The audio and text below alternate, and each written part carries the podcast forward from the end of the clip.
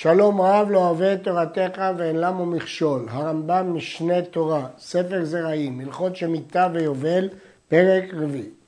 עד כה אסרנו באיסורים מהתורה ומדרבנן של עבודת הארץ בשנת השביעית.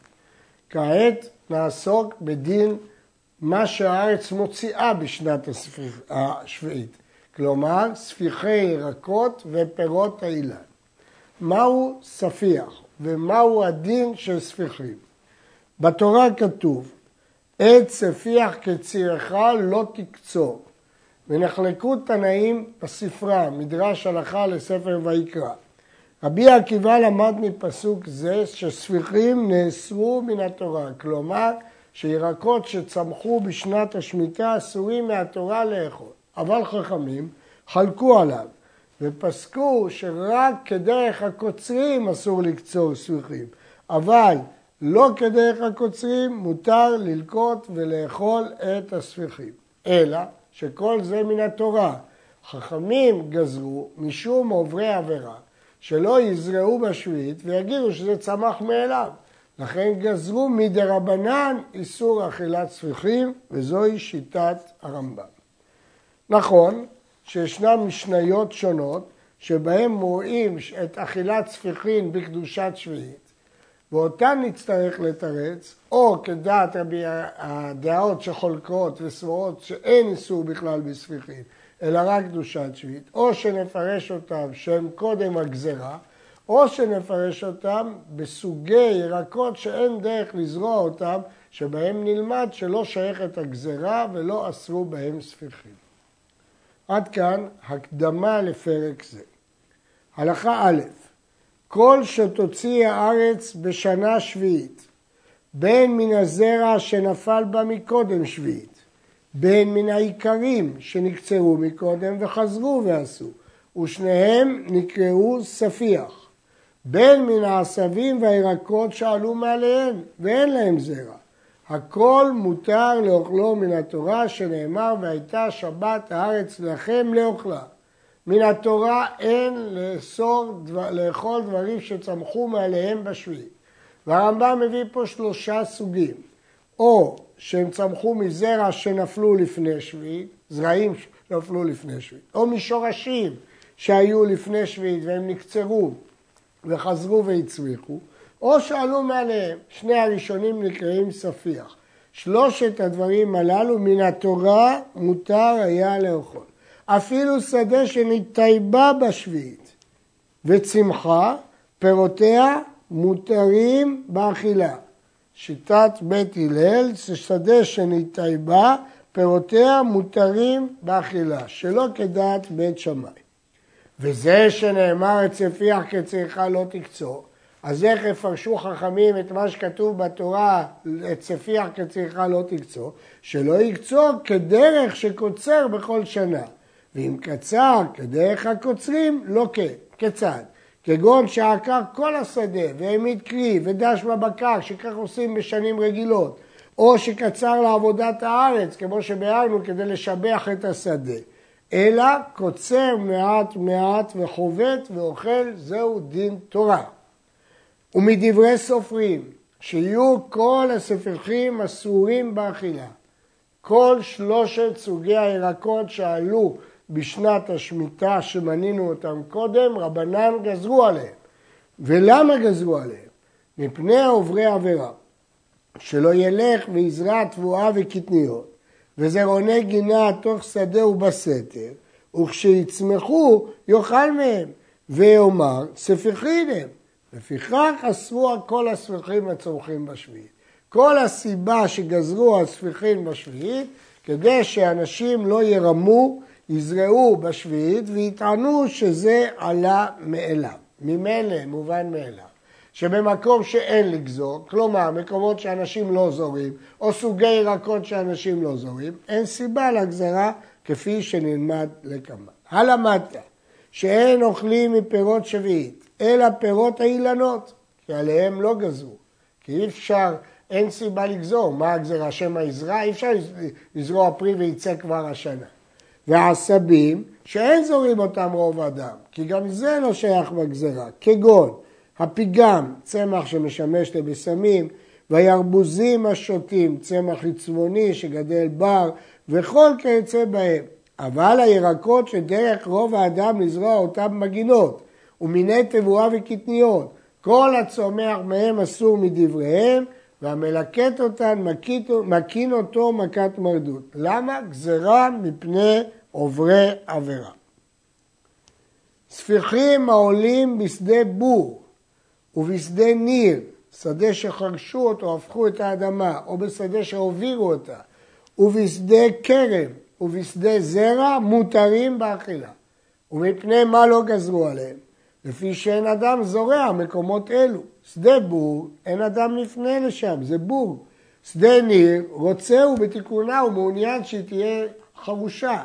שדה כרם, אינו אוסר כרמו, זה יהיה כלאיים, הוא לא יזרע ירקות בכרם. שדה זרע, הספיחים מפסידים אותה, הוא לא מעוניין, הוא מעוניין לשמור את השדה לזרעים. וכן התבן של השביעית מותר בכל מקום ולא גזרו עליו.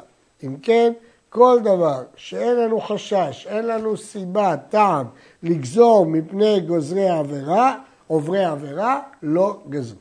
למה בתבן לא גזרו? הרדב"ד, הרדווז מאיר שבתבן גס לא גזרו כי הוא לא ראוי למאכל בהמה, אבל תבן דק יש בו איסור ספיחים כדרך לזורו. הראב"ד מאיר בהשגה שגם מדברים שאין בהם איסור ספיחים נוהגת קדושת שביעית. וכדבריו כתב הרמב"ם לקמן, פרק ה', הלכה כ"ג. הלכה ה' ההלכות הבאות ברמב"ם, יש בהם קושי ויש בהם פירושים שונים. אנחנו נזכיר את פירושו של החזון איש עם הקשיים שיש בו, ונזכיר גם פירושים אחרים. ספיחין של שביעית שיצאו למוצאי שביעית אסורין באכילה ואין תולשין אותם ביד אלא חורש כדרכו ובהמה רועה כדרכה.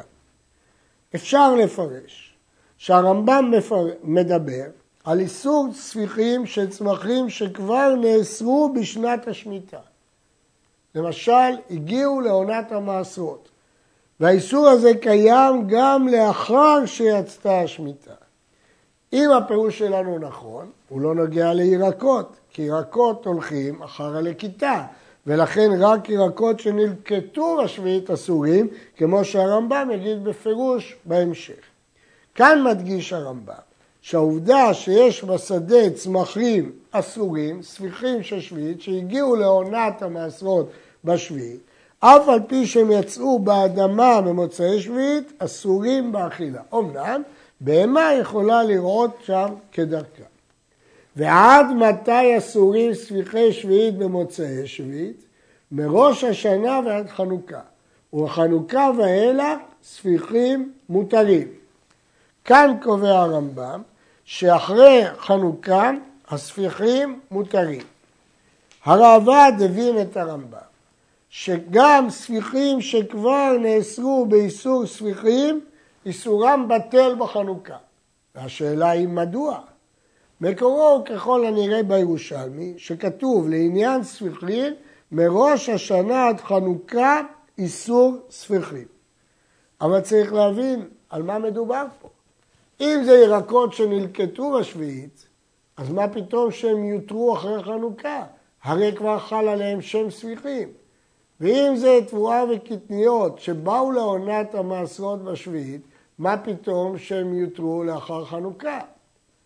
הקושייה הזאת היא חזקה ברמב"ם, ולפיכך החזון איש מפרש שמדובר בירקות שנלקטו אחר השביעית, ספיחים שגדלו בשביעית ונלקטו אחר השביעית, שבעצם הם צריכים להיות מותרים, כי ירק הולך אחר לכיתה, אבל גזרו עליהם שהם יהיו אסורים עד חנוכה.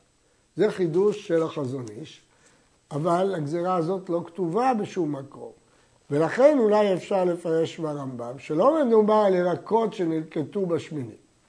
מצד שני, אי אפשר לפרש על ירקות שנלקטו בשביעית, כי החזון איש מקשה בצדק, פשיטא שהם אסורים לעולם אם הם נלקטו בשביעית. ולכן אפשר לפרש שמדובר על תבואה וקטניות שהגיעו לעונה שלהם בשביעית ולכן חל עליהם שהם ספיחים, מה שהם כן ירקות שלא נלקטו לא חל עליהם שהם ספיחים. ולכן הרמב"ם בכותרת מדבר על התבואה והקטניות האלה, שאסרנו אותם, אבל כיוון שנשארו במוצאי שביעית, בחנוכה כבר לא גזרו עליהם. ועדיין הדברים צריכים להיות. והזורע ספיחי שביעית אחר שביעית, הגידולים מותרים. מכאן רואים בפירוש את הוכחת החזון איש. הרי הרמב"ם אומר פה שהגידולים מותרים. משמע שהספיחים עצמם אסורים לעולם אחר שביעית ואין להם היתר בחנוכה. כי אנחנו רואים פה שהוא אומר שרק הגידולים מותרים. זאת ההוכחה של החזון איש. יש אומרים שגם הגידולים אה, אין עליהם אפילו קדושת שביעית. בצלים שיצאו משביעית למוצאי שביעית. הבצל, דרכו שהוא גדל כל הזמן. ולכן הבצל הזה, אם הוא גדל באדמה, משביעית למוצאי שביעית, אם עשו כיוצא בהם, מותרים, ואם לאו, אסורים. וכן שאר הפירות אין לוקחים אותם במוצאי שביעית, אלא משיעשו כיוצא בהם מפירות מוצאי שביעית. עשה הבקיר, הותר האפיל, ומותר לקח ירק במוצאי שביעית מיד. כאן מדובר על מי שלוקח בשוק. המקור של דברי הרמב"ם הוא בתוספתא.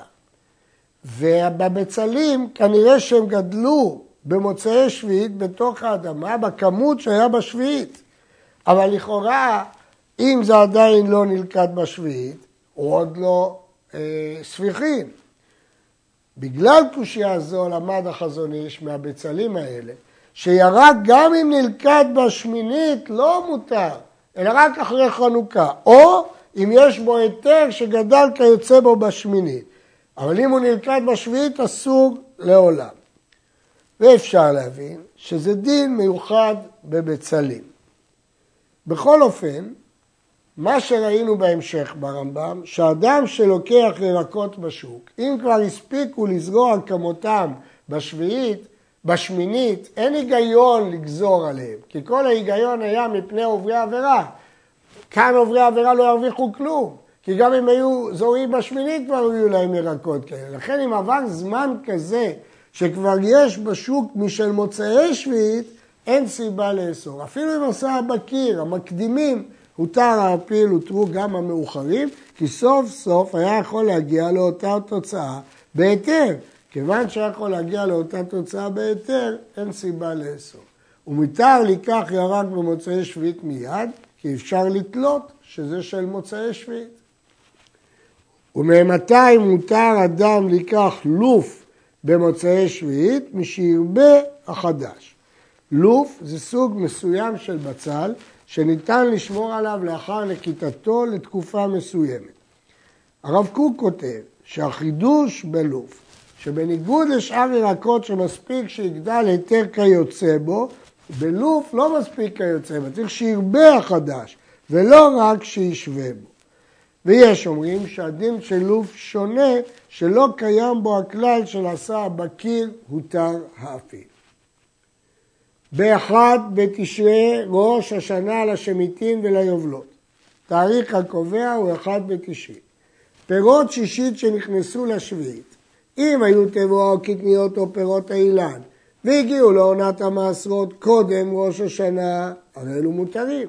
אבל פי שאוסף אותם בשביעית, הרי הם כפירות שישית לכל דבר, כי הם הגיעו לרגע הקובע בשישית. ואם לא באו לעונת המעשרות, אלא אחר ראש השנה, הרי הם כפירות שביעית, כי הרגע הקובע שהוא עונת המעשרות היה בשנת השמיטה. התבואה והקטניות אסורים באכילה משום ספריחים.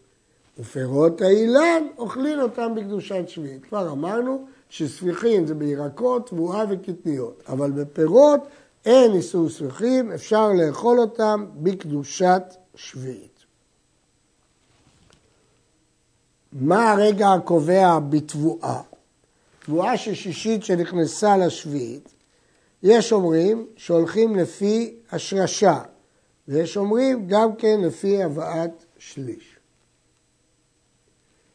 האורז והדוחן והפרגים והשומשמין ופול המצרי שזרעו לזרע, זרע אותם למטרת זרעים, הולכים בהם אחר גמר הפרי. הקובע זה גמר הפרי. אם נגמר פריים קודם ראש השנה, הרי אלו מותרים בשביעית כפירות שישית. ואם נגמרו אחר ראש השנה, אף על פי שהשרישו קודם ראש השנה, הרי אלו אסורים משום סביחים, כי גמר הפרי קובע, הבשלת הפירות. לא הולכים פה לפי עונת המעשרות, לפי הבשלת הפירות. הירק, בשעת לכיתתו. הרגע הקובע של הירק הוא שעת לכיתה. כלומר, משמע מכאן שאם הוא נלכד בשביעית הוא אסור לעולם, ואם הוא נלכד בשמינית הוא מותר אפילו שגדל כולו בשביעית. והחזון איש אמר שיש גזרה גם בנלכד בשמינית להמתין לו עד חנוכה.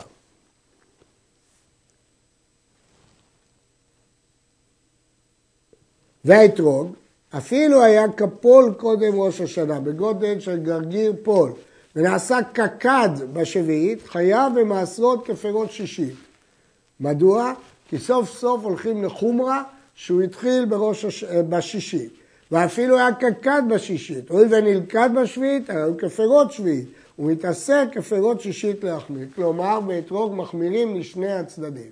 דנים אותו כאן כשישית כדי לחייב אותו במעשרות, כי פירות שביעית לא חייבים במעשרות, וגם כשביעית שהוא צריך לאכול אותו בקדושת שביעית. הולכים לחומרה בשני הצדדים. וכן פירות שביעית שיצאו למוצאי שביעית. בתבואה וקטניות ואילנות הולכים אחר עונת המעשרות. אם עונת המעשרות הייתה בשביעית, אז הם אסורים, גם אם יצאו בשמינית. ומה זה עונת המעשרות? שהביאו שליש. ואז אם הם יצאו בשביעית, דינם כפירות שביעית, ויש בהם ספיחים. ואילנות. אה, בתבואה וקטניות ואילנות הולכים אחר עונת המעשות. והפרוגים והשומשמים והאורז והדוחן ופועל המצרי זרעו לזרע, אחר גמר הפרי. והירק אחר לכיתתו. כמו הדין במעבר בין שישית לשביעית, אותו דין במעבר בין השביעית לשמינית. פועל המצרי שזרעו לזרע בשישית, ונגמר פריו קודם ראש השנה של השביעית, שאמרנו שהוא כמו פרי של שישית, בין ירק שלו, בין זרע שלו מותר בשביעית, כי דנים אחרי גמר הפרי. ואם זרעו לירק ונכנסה לשביעית שהולכים אחרי לכיתה, בין ירקו בין זרעו אסור כספיחי שביעית. גם הזרע שלו מקבל את הדין של ירק. כלומר, מחשבתו היא הקובעת. וכן, אם זרעו לזרע וירק, הוא חשב גם על הזרעים וגם על הירק, הרי זה אסור. עבר הוא זרעו בשביעית ויצא לשמינית. אם זרעו לזרע, בין זרעו בין ירקו אסור מוצאי שביעית, כשאר הספיחים. ואם זרעו לירק, הואיל ונלקט בשמינית, בין ירקו בין זרעו מותר. זרעו לזרע או לירק, זרעו אסור משום ספיחים, וירקו מותר. פה זה דין מיוחד שמפרידים בין הזרע לבין הירק. הוא זרע אותו בשביעית, גם לזרע וגם לירק, והוא יצא בשמינית ונלקט בשמינית, אז הזרע אסור משום סריחים, אבל הירק הולך אחר הלקיטה, וכיוון שנלקט בשמינית הוא מותר. בנות שוח בנות שוח, לפי דעת הרמב"ם, זה זן ששקמה שפירותיה דומים לתאנים לבנות. כך מפרש הרמב"ם בפירוש המשנה. הואיל והן נגמרות לאחר שלוש שנים, ההבשלה שלהן בשלוש שנים, אם באו לעונת המעשרות קודם ראש השנה של השמינית, הרי הן נאכלות בשנה שנייה מן השבוע בתורת שביעית. כיוון ששליש גידולם, עונת המעשרות, הגיעה בשביעית, לפני ראש השנה של השמינית, חל עליהם דין של פירות שביעית. אז למרות שאוכלים אותם שנתיים אחר כך, כי הן מבשילות בשלוש שנים, חל עליהם דין של קדושת פירות שביעית. הבצלים הסריסים, סוג של בצל שזקוק להשקיה מתמדת, ופול המצרי שזקוק להשקיה מתמדת, שמנע מהם מים שלושים יום קודם ראש השנה, ושל בעל שמנע מהם שלוש עונות קודם ראש השנה, מועדי השקעה רגילים, הרי אלו מפירות שישית, כי ברור שהם כבר נגמרו והתייבשו, כי בלי השקיה נוספת הם לא ימשיכו לגדול. פחות מכאן, הרי הם כשכרי שביעית, כי הם ימשיכו לגדול בשביעית. הדילויים שקיימן לזרע, הוא זקוק לזרעונים של הדלעת. אם הוגשו לפני ראש השנה ונפסלו מלאכול אדם, מותר לקיימם בשביעית, שהם מפירות שישית. ואם לא הוגשו, אסורים כשכרי שביעית, כי סימן שהם גדלו בשביעית. וכן הירקות כולם שהוגשו לפני ראש השנה, מותר לקיימם בשביעית. ואם היו רכים, אסור לקיימם משום סמיכים. ואין מחייבים אותו לשרש את הלוף, הבצלים הללו, אלא מניחו בארץ כמות שהוא. ואם צמח למוצאי שביעית, מותר. ואין מחייבים אותו לשרש את הכנרס, אלא גוזז בעלים. כנרס, צמח שקוראים לו היום חרשף. ואם צמח למוצאי שביעית, מותר. י"ט לוף של ערב שביעית, בצלים, שגדלו בערב שביעית ונגמרו לפני שביעית. וכן בצלים הקיצוניים ופועה שנגמרו לפני שביעית. צלים הקיצוניים זה בצלים יבשים מאוד, ופועה שהשרישה וגם כן צמח שעשוי לצביעה, נגמרו לפני שביעית. מותר לעקור אותם בשביעית בקרדומות של מתכת ואין בזה משום עבודת הארץ. לא רואים בזה כאילו אתה חורש בשביעית. ולכן לפי הרמב"ם, כיוון שנגמרו לגמרי בשישית, אין בהם אה, ספיחי, למרות שהוא לקט בשביעית, וירק הולכים אחרי לכיתה, כי כאן זה דבר מיוחד, שזה התייבש כבר לגמרי בשישית. סתם זה מונח בארץ. ואל תחשוב שיש בזה איסור חרישה, לא צריך שום שינוי, אפשר לעקור אותם בקרדומות של מתכת. אבל רבנו שמשון פירש שדווקא בקרדומות בצורה של שינוי, קרדומות, אמנם של מתכת, לא צריך של עץ כפי שיש דעה, אבל לא במעדר. אבל מלשון הרמב"ם לא משמע שיש הבדל במה הוא יעקור, מן הרמב"ם משמע שלא צריך שום שינוי. הבצלים, שירדו עליהם גשמים בשביעית וצמחו. כל זמן שהעלים שלהם ירוקים, הרי אלו מותרים, כי לא רואים אותם כנטועים בארץ. מדובר פה בבצלים של שישית, שהוא עקר אותם, וירדו עליהם גשמים בשביעית והם צמחו. כל עוד העלים הם ירוקים, אז זה לא נקרא שזה בארץ. למה? כי זה לא מחמת יניקת הקרקע, אלא מחמת גידול הבצל. אבל אם השחירו, הרי אלו כנטועים בארץ, ואותם העלים אסורים משום סביכים. בין כך ובין כך, הבצלים עצמם בהיתרם עומדים, כי הבצלים הם גידולי שישית. בצל שעקרו בשביעית ונטעו בשמינית, הבצל שהוא עקר אותו בשביעית אסור משום ספיחים, והוא נטע אותו בשביעית, ורבו גידוליו על עיקרו, אמרנו שהגידולים של שביעית מותרים, העלו גידוליו את עיקרו והותר הכל. אז גם הבצל מותר, הואיל ושביעית אסורה על ידי קרקע, כך בטילתה על ידי קרקע. כיוון שהוא שרטל אותו בקרקע ורבו גידוליו על עיקרו, מסתפקים פה ברוב, לא דורשים פה בשישים, רואים את זה כפרי חדש בקרקע ולכן הוא מותר. הפירות שיוציא האילם בשביעית, אמרנו שהם מותרים באכילה, לא גזרו עליהם משום ספיחים. לא יאסוף אותם כדרך שאוסף בכל שנה, שנאמר ואת ענבי נזיריך לא תבצור. ואם בצר לעבודת האילן או שבצר כדרך הבוצרים, לא כן. כלומר, אסור לבצור את הפירות ולאסוף אותם כמו שאוספים בכל שנה. ואם הוא בצר כמו כל שנה, הוא לא כן. וכיצד עושה? מה השינוי שהוא צריך לעשות? תאנים של שביעית אין קוצים אותם במוקצה, אסור לשטוח אותם ולייבש אותם במקום רגיל לייבוש, אבל מייבש אותם בחורבה, מקום חרב. ולא ידרוך ענבים בגת ברגליים כדרך שעושים כמות גדולה להוציא את היין, אבל דורך הוא בערבה, ערבה קטנה שדורכים בה מעט ענבים, זה שינוי. ולא יעשה זיתים בבית הבד כרגיל, אבל קוטה שהוא מכניס לבד קטן ביותר, זה שינוי. וטוחן בבית הבד, הוא יכול לטחון, זה לא הדרך לעשות שמן. הוא מכניס לכד קטנה וכן משאר הדברים. כל שיכול לשנות, משנה. כל מה שעושים שלא כדרך רגילה, באמצעים רגילים, אלא בשינוי, בכמויות יותר קטנות, אז זה מותר. הלכה כ"ד מצוות עשה להשמיד כל מה שתוציא הארץ בשביעית, שנאמר והשביעית תשמטנה ונטשתה.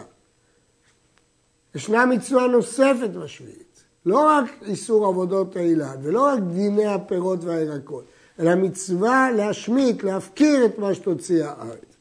וכל הנועל כרמו, או סג שדהו בשביעית, ועושה גדר או אה, סג בקוצים או בכל דרך, אפילו אם הייתה דעתו להפקיר, זה לא מספיק.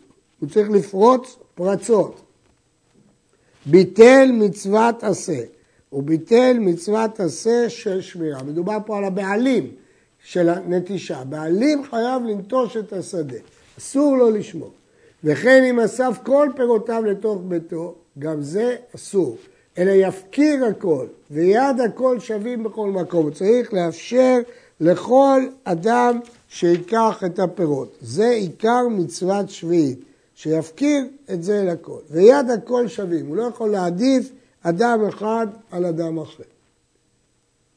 שנאמר ואכלו אביוני עמך, ויש לו להביא מעט לתוך ביתו כדרך שמביאים מן ההפקר. גם הוא יכול, כמו שכל אדם יכול, גם הוא יכול להביא מעט, אבל לא להביא הרבה. הוא לא יכול להביא הרבה. כדי, כמה זה מעט? חמש כבדי שמן, חמש עשרה כדי יין, ואם מביא יותר מזה, מותר. אם מביא יותר, מותר ואין חיוב להוציא ולהפקיר. מה הדין אם הוא לא נהג כך, אלא שמר את שדהו בגדר? האם אסור לאחרים לאכול את הפירות? בדבר זה נחלקו רבנו תם ורש"י. דעת רש"י והרמב"ן שמשומר לא נאסר באכילה.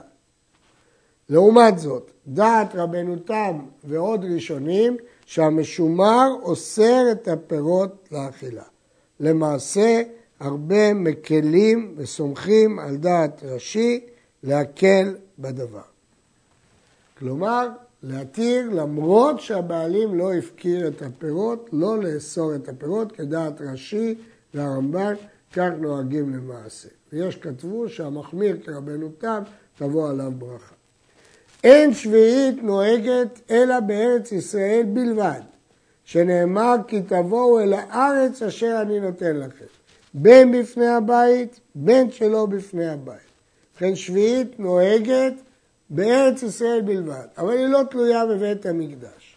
אמנם, יש לזכור שהרמב"ם כתב שתרומות ומעשרות צריך שיהיו כל יושבי עליה, ולפי זה גם שביעית צריך שיהיו כל יושבי עליה, ואם לא, זה רק דרמנן. וכך כותב הרמב"ם בפרק עשירי, הלכה ט' לגבי יובל.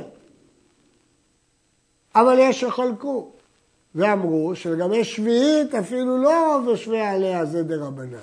ומכאן נובעת המחלוקת הגדולה בכסף משנה מביא שתי דעות ואחרים, האם דעת הרמב"ן ששביעית בזמן הזה מן התורה או מדרבנן. רוב האחרונים, החזון איש, מביא מהרי קורקוס, מביא מהמערית, מביא מפאת השולחן, שכל אלה סוברים שדעת הרמב"ן שזה שביעית בזמן הזה דה רבנן. מדוע? כי לא כל יושבי עליה, כפי שפסק הרמב"ם בהלכות תרומות. כל יושבי עליה, הכוונה שבט שבט במקומו, כפי שהרמב"ם יכתוב בהלכות יובל. כל שהחזיקו בו עולי בבל עד כזיב, אסור בעבודה. וכל הספיחים שצומחים בו, אסורים באכילה. וכל שלא החזיקו בו, אלא עולי מצרים בלבד, שהוא מכזיב ועד הנהר ועד המנה, אף על פי שהוא אסור בעבודה בשביעית, הספיחים שצומחים בו מותרים באכילה. ומהנהר והמנה והלאה מותר בעבודה בשביעית. כן, הרמב"ם פוסק שבשטח שלו החזיקו עולי מצרים ולא החזיקו עולי בבל, למרות שהוא אסור בעבודה, הספיחין שלו מותרים. ולכן, אם נצליח לזהות את המקומות שלא החזיקו בהם עולי בבל בדרום הארץ או בצפון הארץ, יהיה בזה פתרון גדול לבעיית אכילת ספיחים בשביעית, מתוך ניתוח של הצפון, הדרום, הרצועה, כל המקומות שהרמב"ם העריך בהלכות תרומות, ופוסקי זמננו דנו על מקומות שונים בערבה או בדרום או בצפון, האם לדון אותם כמקומות שהחזיקו לבבל או לא. סוריה, אף על פי שאין שביעית נוהגת בה מן התורה, גזרו עליה שתהיה אסורה בעבודה בשביעית כארץ ישראל, כדי שלא יניחו ארץ ישראל וילכו וישתכרו שם. אז לכן גזרו שגם שם אסור בעבודה. אבל עמון ומואב ומצרים ושנער, אף על פי שהם חייבים במעשות מדבריהם, אין שביעית נוהגת בהם. עבר הירדן, שביעית נוהגת בה מדבריהם. וספיחי עבר הירדן וספיחי סוריה מותרים באכילה. גזרו רק בעבודה, אבל לא גזרו על ספיחים. לא יהיו ארצות אלו חמורים מארץ ישראל שהחזיקו בה עולי מצרים, שהתרנו בהם את הספיחים. אם כן נסכם. הדין של ספיחין הוא רק במקומות שהחזיקו עולי בבל. הדין של איסור עבודה הוא בכל השטח שהחזיקו עולי מצרים, וגם בגזרה דה רבנן בסוריה, וגם בעבר הירדן. גוי שקנה קרקע בארץ ישראל וזרעה בשביעית, פירותיה מותרים, שלא גזרו על הספיחין אלא מפני עוברי עבירה, והגויים אינם מצווים על השביעית כדי שנגזור עליהם. הגוי קנה קרקע בארץ ישראל. אומנם פסק הרמב"ם לעיל שאין קניין לגוי להפקיע את קדושת ארץ ישראל. אבל עכשיו היא אצל הגוי והוא זרע. אין סיבה לגזור, מכיוון שהספיחים שלו מותרים. כל הגזרה זה מפני עוברי עבירה, מה טעם לגזור על הגוי? אבל האם יש לנהוג בפירות קדושת שביעית שנקנו מהגוי? האם הם חייבים בתרומות ומעשרות או לא?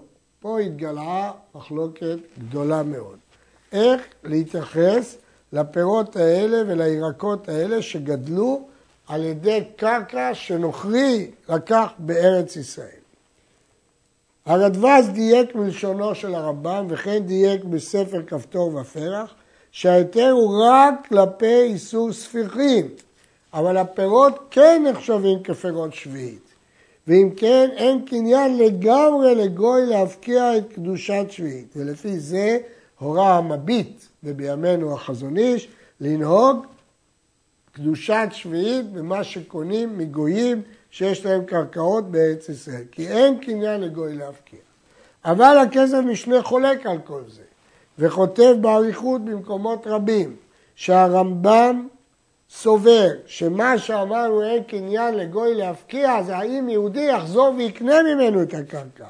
אבל סתם, ודאי שיש קניין לגוי להפקיע כשיוצא לגוי. כשיהודי יקנה לא נחשיב את זה כקניין יחיד כי הקדושה לא פקעה. ולשיטתו הולך המרן הבית יוסף בשו"ת אבקת רוחל, סימן כ"ה, עד כדי כך התגלה המחלוקת שהוא כתב שהחרימו מי שיחמיר לנהוג קדושה בפירות גויים. למה? כי עלולה לצאת כולה לעניין תרומות ומעשרות, כיוון שהוא יחשוב שאלו פירות שביעית שפטורים ממעשרות. להלכה, כולם יחייבו בתרומות ומעשרות אם הם נתמרחו על ידי ישראל לחומרה.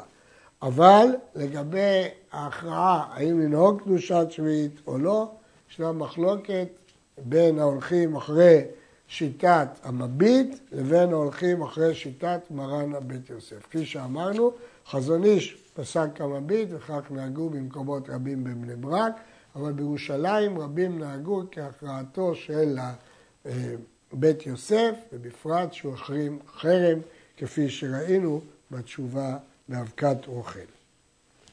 עיירות ארץ ישראל הסמוכות לספר מושיבים עליהם שומר כדי שלא יפוצו גויים ויבוזו פירות שביעית. כלומר, מותר להושיב שומרים כדי שהגויים לא יפסידו את היהודים ויבזזו את פירות שביעית.